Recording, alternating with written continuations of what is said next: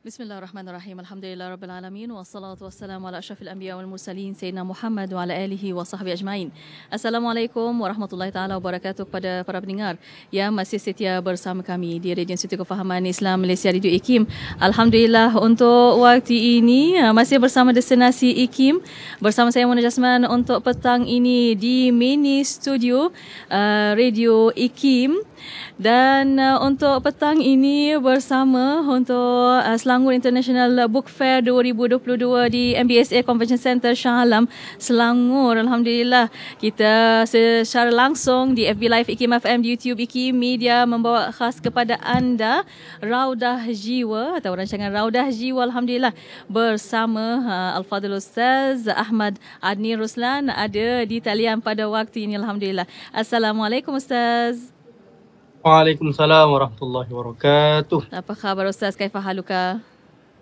Alhamdulillah. Alhamdulillah Rabbil Alamin. Terima kasih Ustaz meluangkan masa untuk Raudah Jiwa pada petang ini walaupun sibuk macam mana pun ada kata ada banyak kerja untuk petang ini insyaAllah dan uh, besoknya insyaAllah semoga dipermudahkan segala urusan Ustaz insyaAllah.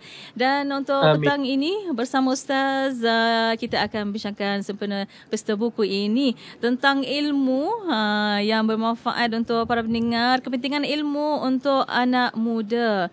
Uh, pesta buku di uh, Selangor ini. Dan untuk uh, waktu ini Ustaz, uh, kita nak tahu mukadimahnya tentang kepentingan ilmu untuk anak muda ini. Silakan Ustaz. Bismillah, Alhamdulillah, wassalatu wassalamu ala rasulillah wa ala alihi wa sahbihi mawalah. Terima kasih DJ Mona. Sama. Terima kasih semua penonton-penonton pendengar setia IKIM FM, ya. pendengar setia Radah Jiwa.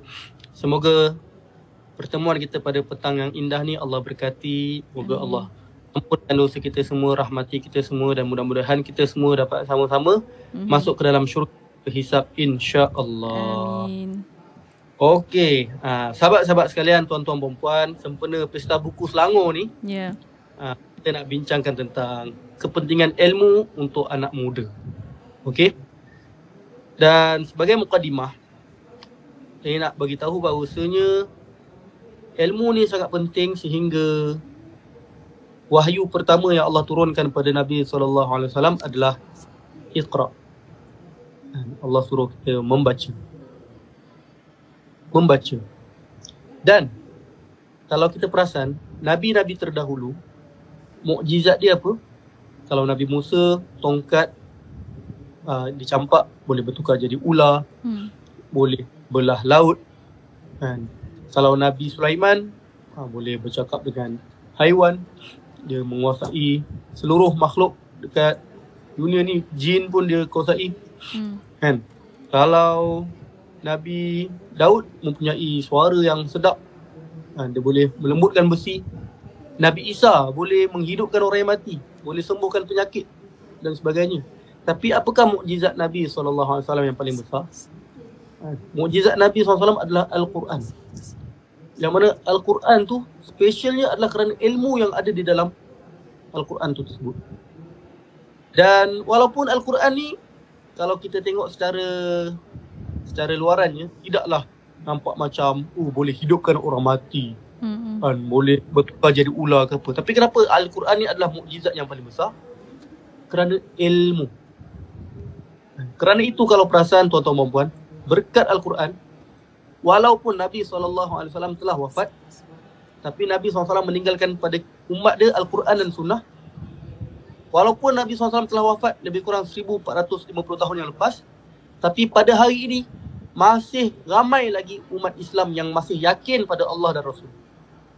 Berbeza dengan umat-umat terdahulu yang tidak diturunkan Al-Quran kepada mereka kadang-kadang baru uh, berlalu fasa bila Rasul ataupun Nabi mereka telah wafat dalam tempoh yang sekejap kesesatan kembali berluasa. Hmm. Kemudian turunkan nabi yang baru. Kemudian bila wafat kembali sesat dan sebagainya. Berbeza dengan Al-Quran bila Nabi SAW membawa Al-Quran kepada umat kesan dia sehingga sekarang hmm. masih ramai orang yang mentaati Allah dan Rasul, mengenal Tuhan, mengenal syurga neraka, mengenal para malaikat dan hmm. sebagainya. Sebab apa? Ilmu yang ada dalam Al-Quran. Sebab itulah sahabat sekalian, topik pada hari ini sangat penting tentang kepentingan ilmu terutama untuk anak-anak muda.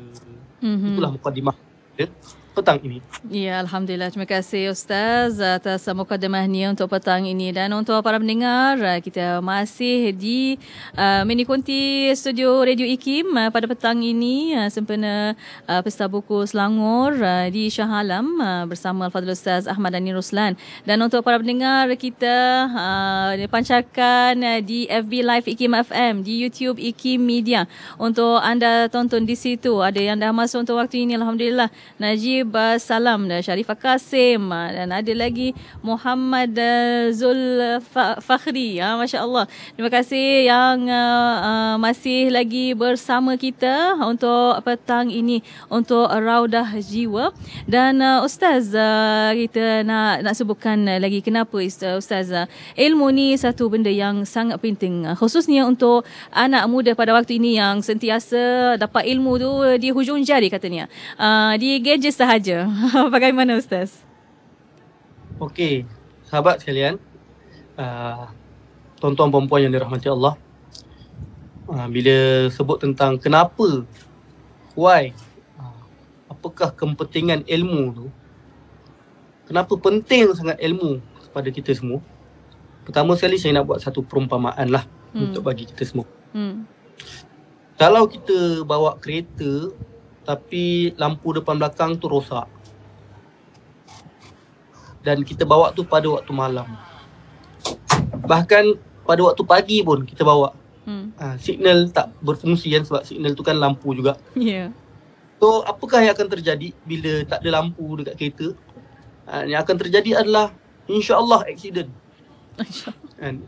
Allah accident yeah. akan membawa pada kehilangan sama ada kita mati ataupun kalau kita terselamat pun orang lain mati ataupun uh, saling berlanggar antara satu sama lain dua-dua mati. Ya. Yeah. Itu baru cerita tentang kalau tak ada lampu pada kereta pun boleh membawa kerosakan bahkan kematian pada diri kita semua. Mm-hmm. Apatah lagi sahabat sekalian kalau dalam hati kita tak ada cahaya. Mm. Kalau dalam hati kita tak ada cahaya bayangkan kita tak tahu mana betul mana salah kita tak tahu. Hmm mana yang halal mana yang haram kita tak tahu. Mana yang hak mana yang batil kita tak tahu. Maka akibatnya apa? Kita akan terjerumus ke dalam kesesatan kita akan terjerumus ke dalam kerosakan. Dalam keadaan kita tak sedar pun bahawasanya kita sedang terjerumus dalam kesesatan dan kerosakan. Hmm sebab itulah ilmu tu ulama kata apa? Ilmu tu cahaya. Saya masih ingat uh, syair daripada Imam Syafi'i. Yang mana ada sekali tu Imam Syafi'i dia mengadu pada guru dia Imam. Waqi' hmm. Ha, syakautu ila Waqi' su'a hifzi. Aku mengadu kepada guruku Imam Waqi' tentang uh, buruknya hafalanku. Imam Syafi'i ni dia terkenal dengan hafalan yang kuat. Tapi ada sekali tu dia kata susah nak menghafal. So dia pun jumpa guru dia dia tanya kenapa aku susah nak menghafal Maka guru dia jawab apa? Imam Waqi' kata, "Wa arsyadani an tarkil ma'asi."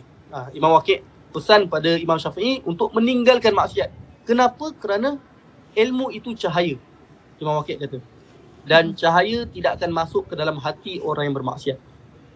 Dekat sini kita nampak pentingnya ilmu pertama sekali kerana ilmu itulah yang akan menyuluh kita, yang akan membawa kita ke arah kebenaran hmm. dan menyelamatkan kita daripada kesesatan. Bayangkan eh, kalau kita sebagai anak muda tak ada ilmu. Di kala zaman sekarang ni, doktrin-doktrin mm-hmm. kesesatan datang bertubi-tubi. Betul tak? DJ? Yeah. DJ Mona? Yeah. Bayangkan, buka TV. Sekarang dekat Netflix pun, cerita-cerita dia, dia dah masukkan unsur-unsur etis. Mm-hmm. Unsur-unsur fahaman liberal. Unsur-unsur hiburan hedonisme melampau. Unsur-unsur LGBT. Mm-hmm. Dan benda tu kita tengok setiap hari. Bayangkan kalau kita tak ada ilmu yang benar, takut-takut kita terpengaruh dan terjatuh dalam kesesatan tanpa kita sedar. Nauzubillah min dzalik. Itu kepentingan ilmu yang pertama. Mm-mm. Kerana ilmu tu adalah cahaya untuk selamatkan diri kita semua daripada kesesatan. Mm. Ada dua lagi saya nak kongsi. Ha, kita nak terus ke ataupun nak berehat? Kita berehat seketika Ustaz. Untuk Boleh. waktu ini. Alhamdulillah. Kita untuk waktu ini berehat seketika. Kita akan kembali selepas ini. Untuk anda terus setia bersama kami dan untuk para pendengar uh, boleh hantarkan uh, soalan anda di waktu ini di FB Live IKIM FM dan di YouTube IKIM Media. Uh, kita berehat seketika kembali selepas ini. Terus setia bersama kami hanya di Destinasi IKIM penyampai berkaliber, pengisian bermutu, inspirasi, inforia Islam, semuanya di IKIM. Al-Quran itu kalamullah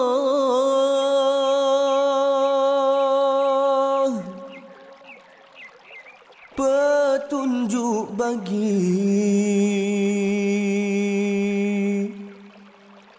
Insan beriman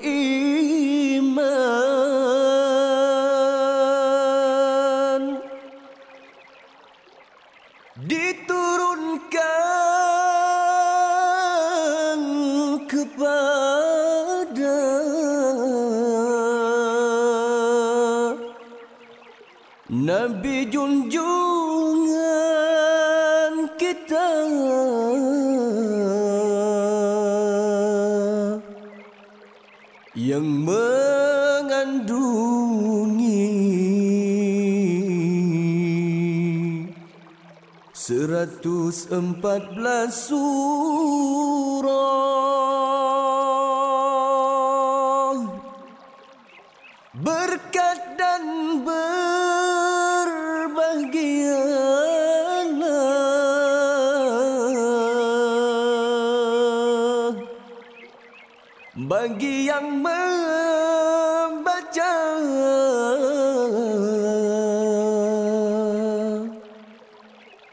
Dan mengamalkan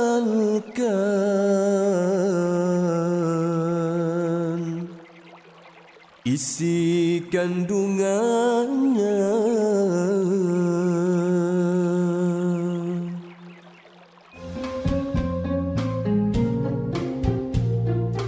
Di dalam sebuah hadis yang diriwayatkan daripada Zuhrah Ibni Ma'bad daripada datuknya bahwasanya datuknya berkata كنا مع النبي صلى الله عليه وسلم وهو آخذ بيد عمر بن الخطاب فقال له عمر يا رسول الله لأنت أحب إلي من كل شيء إلا من نفسي.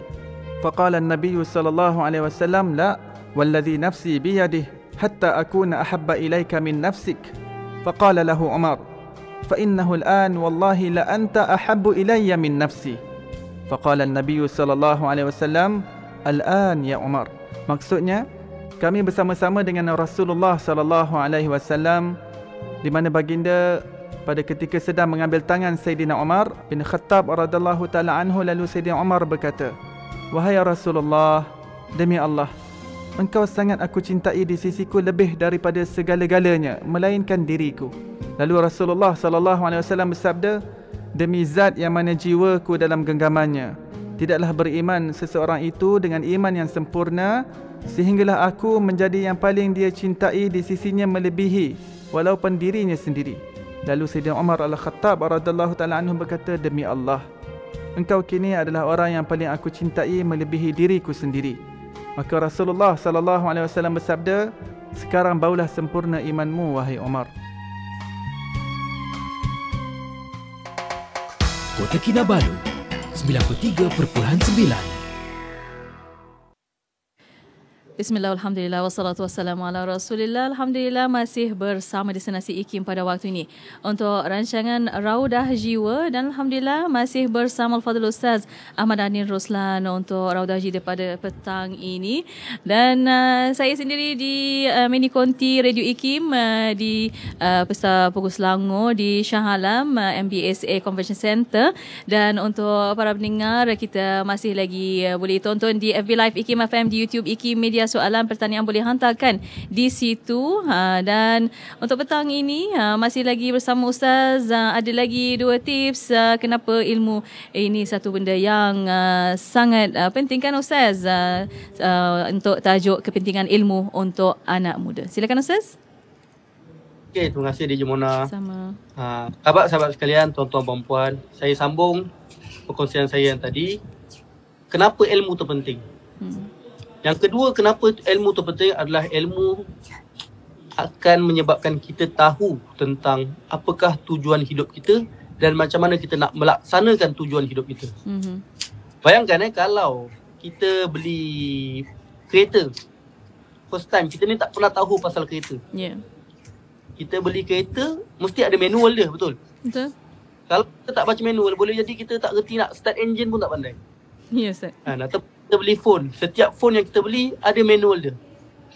Kalau kita beli sofa ada manual macam mana nak pasang sofa tu. Hmm. Kalau kita tak guna manual tu maka sia-sialah kita beli benda tu. Hmm. Sama juga kalau kita tak ada ilmu maka kita takkan tahu apakah tujuan hidup kita, kenapa Allah cipta kita Hmm. dan macam mana kita nak melaksanakan tujuan hidup kita. Maka Yeah. kehidupan kita akan jadi sia-sia tuan-tuan dan puan. Uh-uh. Bayangkan berapa ramai ni anak-anak muda yang mereka tak tahu tujuan hidup mereka. Mereka rasa tujuan hidup mereka hanyalah untuk mendapat cinta manusia. So bila couple, bila clash ada yang nak bunuh diri, bila clash ada yang kelar tangan.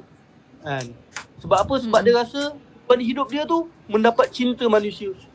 Ada orang dia tak tahu tujuan hidup dia, dia rasa tujuan hidup dia adalah mendapatkan kekayaan. Hmm. Bila dia tak kaya, bila diuji dengan masalah kewangan, dihimpit dengan hutang sini sana, dia rasa nak bunuh diri.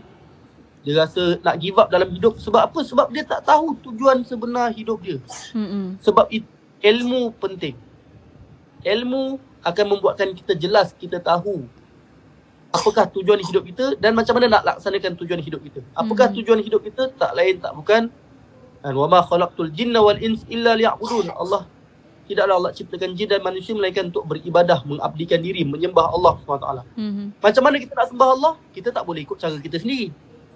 Kena ikut Al-Quran dan Sunnah. Ilmu. Hari ni, bila anak kita Ya.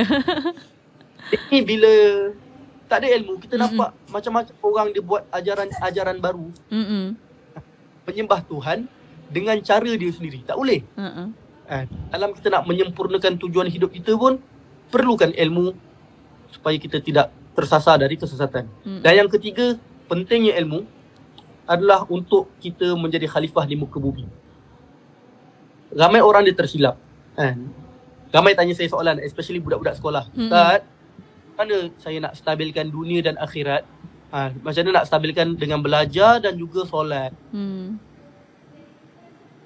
Ramai orang dia nampak dunia ni, ibadat ni hanyalah solat ni. Solat, puasa, zakat. Hmm. Dia lupa belajar matematik, belajar sains, belajar geografi, belajar sejarah. Itu pun agama juga, itu pun Ya. akhirat juga, itu ibadah juga sebenarnya. Ha, bukan ilmu Dan- duniawi je, ilmu akhrawi kan agak kan. Ramai orang ingat matematik ni ilmu duniawi je kan. Ya. Ya, ilmu dunia. Tak, itu sebenarnya kalau niat kita untuk gunakan ilmu yang kita ada tu untuk mentadbir bumi, mengurus menjadi khalifah di muka bumi, maka itu pahala. Bayangkan dengan ilmu matematik terjadilah rumah-rumah kita ni. Jalan raya tu semua ilmu matematik. Kan? Sains, daripada ilmu sains, ilmu medik, banyak alhamdulillah ubat-ubat yang berjaya dibuat dan alhamdulillah memberi manfaat pada ramai manusia. Hmm. Sebenarnya ini semua memerlukan ilmu. Kita nak mentadbir dunia ini menjadi pemimpin misal kata nak menabur manfaat pada masyarakat di bumi ini perlukan ilmu. Dan bukan semata-mata ibadah saja tapi kita tinggalkan ilmu-ilmu fardu kifayah. Sebab itulah penting sahabat-sahabat sekalian kita menguasai ilmu dengan segala bidang yang kita mampu. Wallahu alam. Mhm.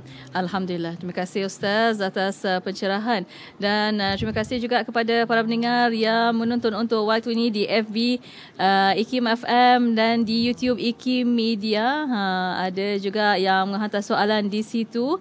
Uh, dan untuk para pendengar uh, soalan pertanyaan boleh hantarkan uh, melalui WhatsApp konti uh, untuk waktu ini di FB di, dan di uh, IKIM uh, Media di YouTube uh, sempena uh, kita ada di mini studio ini. Uh, mungkin WhatsApp uh, kita boleh buka ke WhatsApp uh, untuk petang ini.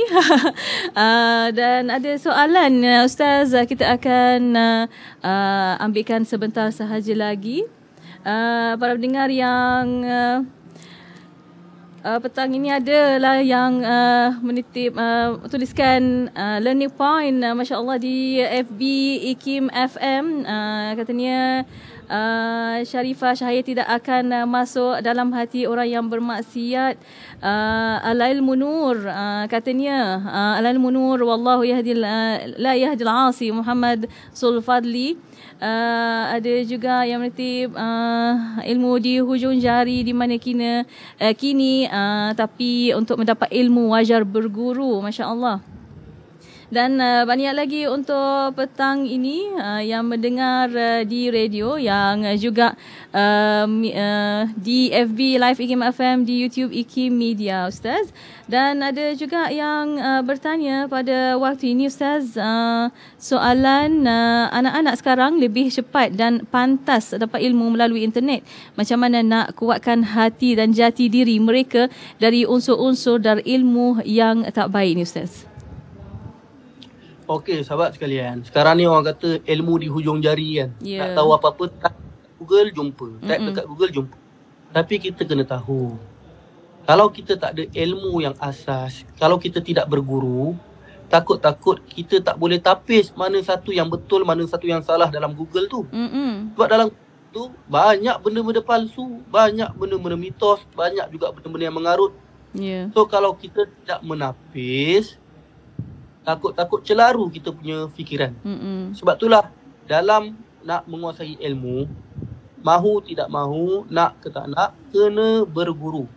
Supaya kita ada asas disiplin ilmu. Bila kita dah jelas disiplin ilmu, mudah untuk kita menapis mana yang betul dan mana yang salah. Okey? Mhm. Ya, terima kasih Ustaz. Uh, ada satu soalan lagi Ustaz uh, yang uh, bertanya di FB Live Ikim FM pada waktu ini. Apakah ilmu yang wajar diajar anak terlebih dahulu?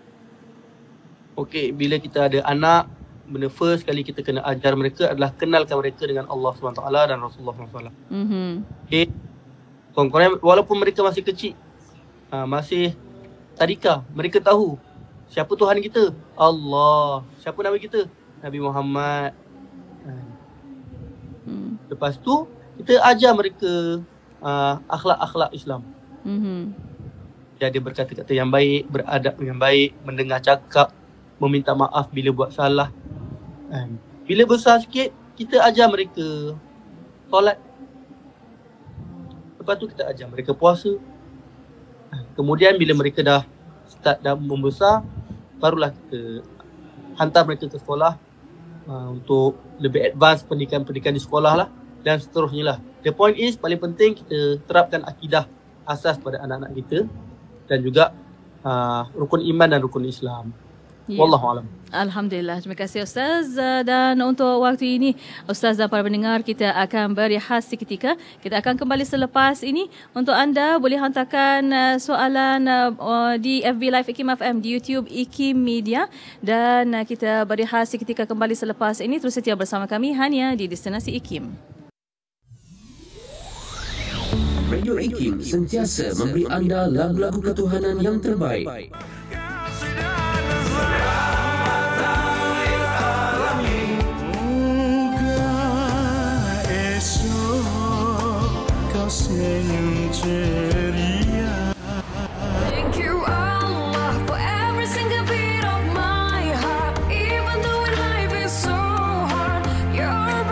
Ikim memberi anda lagu-lagu ketuhanan yang mengusik jiwa.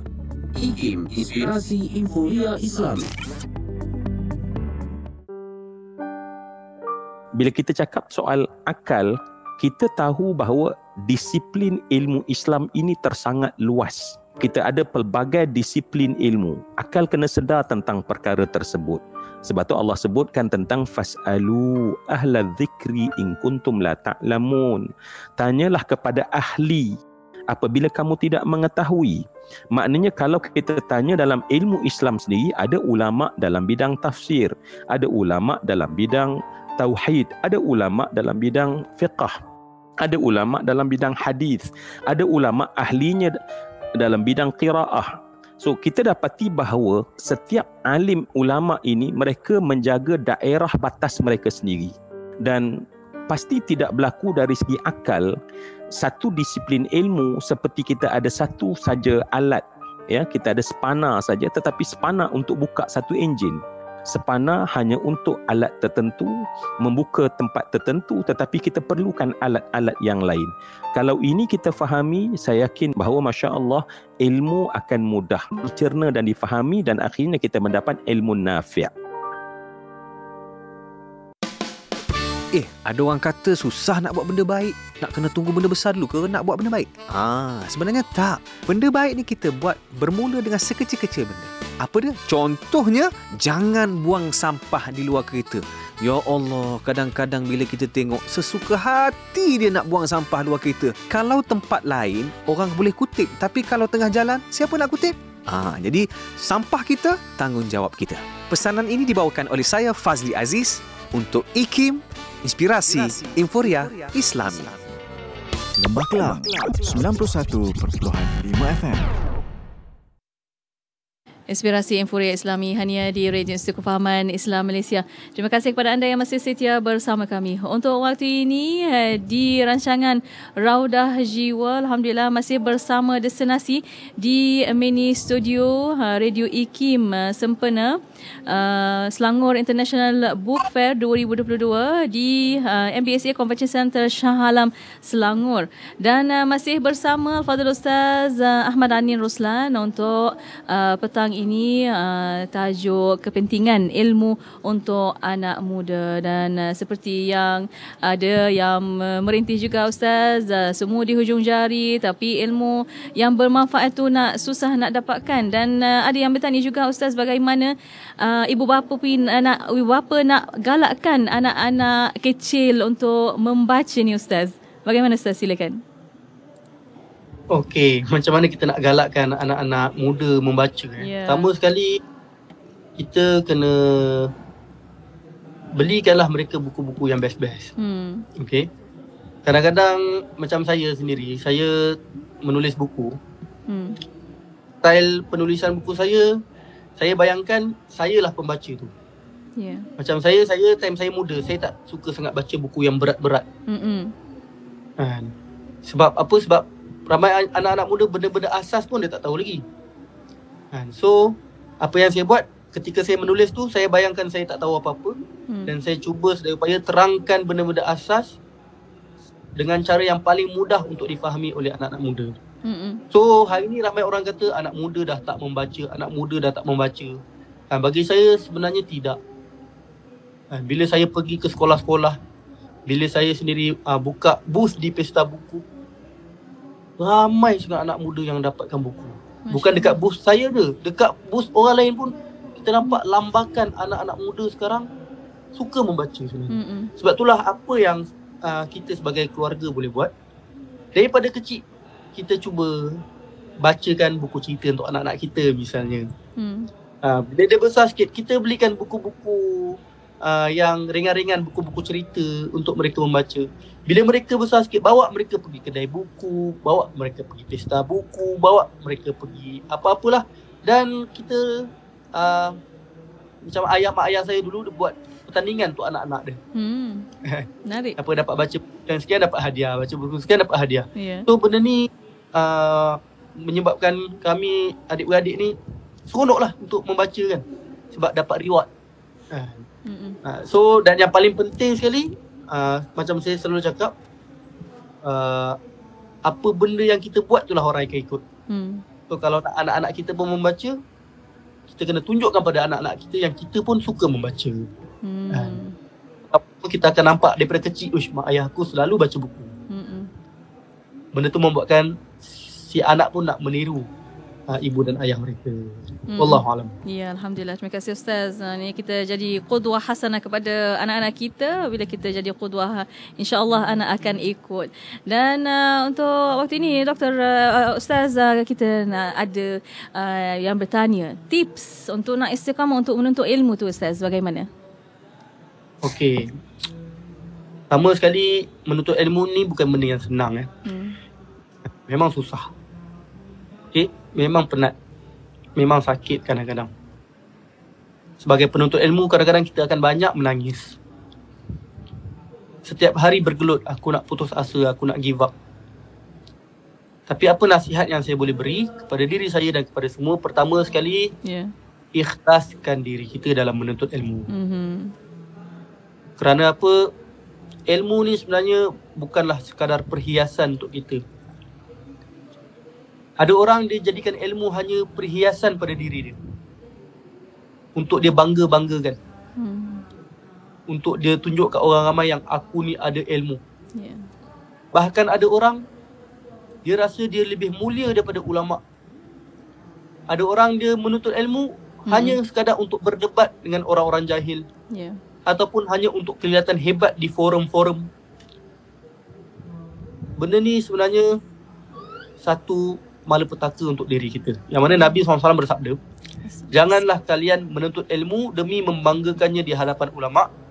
Jangan juga berdebat jangan juga untuk berdebat dengan orang-orang bodoh dan jangan juga agar unggul di forum-forum Mhm. barang siapa yang melakukan demikian maka neraka adalah untuknya. Hadis riwayat Ibnu Majah. Ini satu satu benda yang kita kena sama-sama fahami. Kenapa kita menuntut ilmu? Adakah kita betul-betul ikhlas? Aku menuntut ilmu ni supaya aku dapat cinta engkau ya Allah. Aku menuntut ilmu ni supaya aku dapat lebih khusyuk dalam menuntut ilmu dalam beribadat ya Allah. Aku menuntut ilmu ni supaya aku dapat lebih kenal engkau dan Rasul ya Allah. Supaya aku dapat jadi orang yang lebih baik ya Allah. Itu tanda kita ikhlas. Mhm. Hasan Al-Basri berkata, dahulu tidaklah seseorang yang belajar ilmu kecuali tidak lama kemudian terlihat di dalam dirinya bertambah khusyuk dan dia mula menjaga pandangannya, menjaga lisannya, menjaga tangannya, menjaga solatnya, menjaga pembicaraannya dan menjadi, dan menjadi orang yang zuhud. Hmm. Itu kesan bila kita ikhlas dalam ilmu.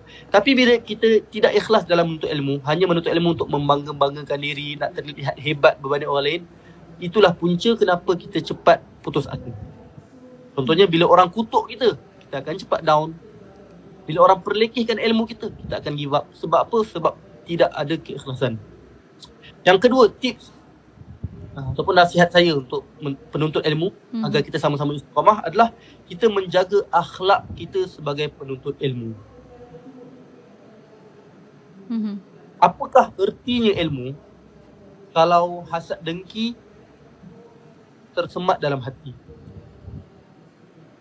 Tak guna kita banyak ilmu tapi bila kita berceramah, bila kita bercakap, kita memburukkan orang ni, memburukkan orang tu, mengumpat orang ni, mengumpat orang tu, merendahkan ni, mengu- merendahkan tu. Hmm. Tiada akhlak dalam diri kita. Tak ada guna.